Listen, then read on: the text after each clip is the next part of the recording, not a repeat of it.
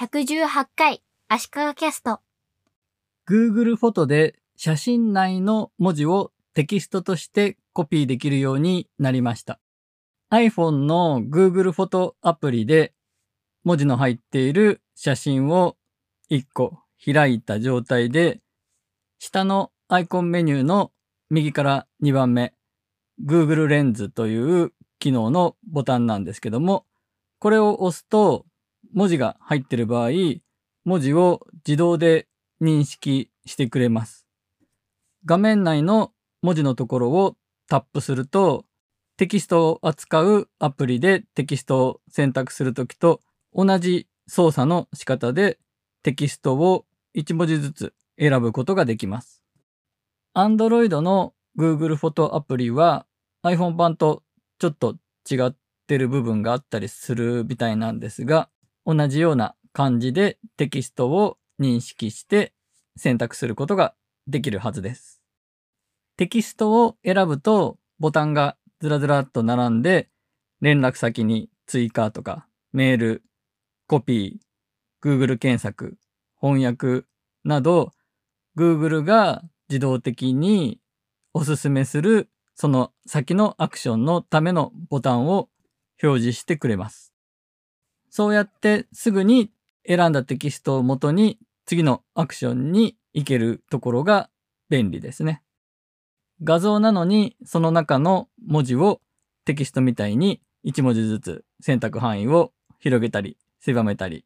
できる操作が新鮮ですね。以前第92回で読めない漢字をググるには文字認識を使えばいいじゃないという話をしましたがまさに読めない漢字を写真に撮ってすぐに文字認識させて検索ということが Google フォトでできるようになりました。これ Wi-Fi のパスワードを入れるときに便利だなと思ったんですがセミナーやイベントなどの時に Wi-Fi 使えますと言って壁とかに紙が貼ってあって SSID はいくつでパスワードは何ですと書いてあることがありますが、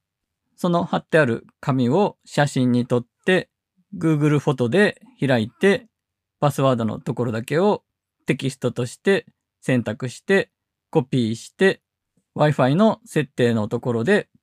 パスワードのところにペーストすればいいわけですね。いちいち見ながら入力する必要がなくて便利だと思います。この Google フォトの画像の中の文字を認識するという機能ですが、Google フォト上で写真を探すために検索するときに画像の中の文字も引っかかる検索対象になるらしいです。英語ではすでに検索できるようになっていて、日本語でも今後できるようになると思います。私は名刺をスキャニングしたものをエバーノートの中に入れていて、エバーノートは画像内のテキストを検索できるので、テキストで検索して名詞を見つけることができて、たまに利用してるんですけども、同じことが Google フォトでもできるようになるということですね。この Google フォトの写真を開いて、下のアイコンの右から2番目を選んでできる Google レンズという機能は、写真に写っているものは何かというのを AI で認識するという機能です。写真に写っているものを認識して似た写真を探すといった機能も非常に精度が高くて、さすが Google やるなという感じがします。私は Google フォトを iPhone にインストールしていますが、撮った画像を全部 Google フォトに自動でアップロードする設定にはしていません。バックアップと同期というのはオフにしています。Google フォトのサーバーに画像をアップロードしていなくても iPhone に Google フォトのアプリを入れると iPhone で撮った写真、カメラロールにある写真は全部 Google フォト上で見ることができて